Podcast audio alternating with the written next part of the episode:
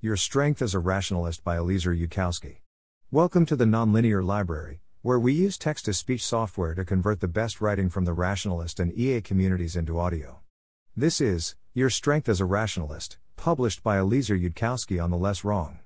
The following happened to me in an IRC chatroom, long enough ago that I was still hanging around in IRC chatrooms. Time has fuzzed the memory and my report may be imprecise. So there I was, in an IRC chatroom, when someone reports that a friend of his needs medical advice. His friend says that he's been having sudden chest pains, so he called an ambulance, and the ambulance showed up, but the paramedics told him it was nothing, and left, and now the chest pains are getting worse. What should his friend do? I was confused by this story. I remembered reading about homeless people in New York who would call ambulances just to be taken someplace warm, and how the paramedics always had to take them to the emergency room, even on the 27th iteration. Because if they didn't, the ambulance company could be sued for lots and lots of money. Likewise, emergency rooms are legally obligated to treat anyone, regardless of ability to pay. 1 So I didn't quite understand how the described events could have happened. Anyone reporting sudden chest pain should have been hauled off by an ambulance instantly. And this is where I fell down as a rationalist. I remembered several occasions where my doctor would completely fail to panic at the report of symptoms that seemed, to me, very alarming. And the medical establishment was always right. Every single time. I had chest pains myself, at one point, and the doctor patiently explained to me that I was describing chest muscle pain, not a heart attack.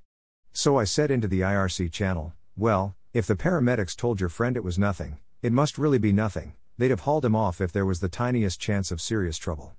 Thus I managed to explain the story within my existing model, though the fit still felt a little forced. Later on, the fellow comes back into the IRC chat room and says his friend made the whole thing up. Evidently, this was not one of his more reliable friends. I should have realized, perhaps, that an unknown acquaintance of an acquaintance in an IRC channel might be less reliable than a published journal article. Alas, belief is easier than disbelief, we believe instinctively, but disbelief requires a conscious effort. 2. So instead, by dint of mighty straining, I forced my model of reality to explain an anomaly that never actually happened. And I knew how embarrassing this was. I knew that the usefulness of a model is not what it can explain, but what it can't. A hypothesis that forbids nothing, permits everything, and thereby fails to constrain anticipation. Your strength as a rationalist is your ability to be more confused by fiction than by reality. If you are equally good at explaining any outcome, you have zero knowledge. We are all weak, from time to time, the sad part is that I could have been stronger. I had all the information I needed to arrive at the correct answer, I even noticed the problem, and then I ignored it. My feeling of confusion was a clue, and I threw my clue away. I should have paid more attention to that sensation of still feels a little forced. It's one of the most important feelings a truth seeker can have, a part of your strength as a rationalist.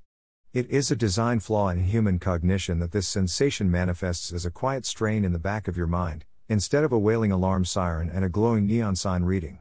Either your model is false or this story is wrong.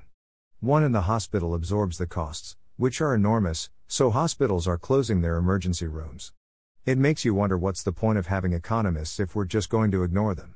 2 from McCluskey, 2007, Truth Bias. People are more likely to correctly judge that a truthful statement is true than that a lie is false. This appears to be a fairly robust result that is not just a function of truth being the correct guess where the evidence is weak, it shows up in controlled experiments where subjects have good reason not to assume truth. http www.overcomingbias.com slash 2007 slash 08 slash truthbias.html.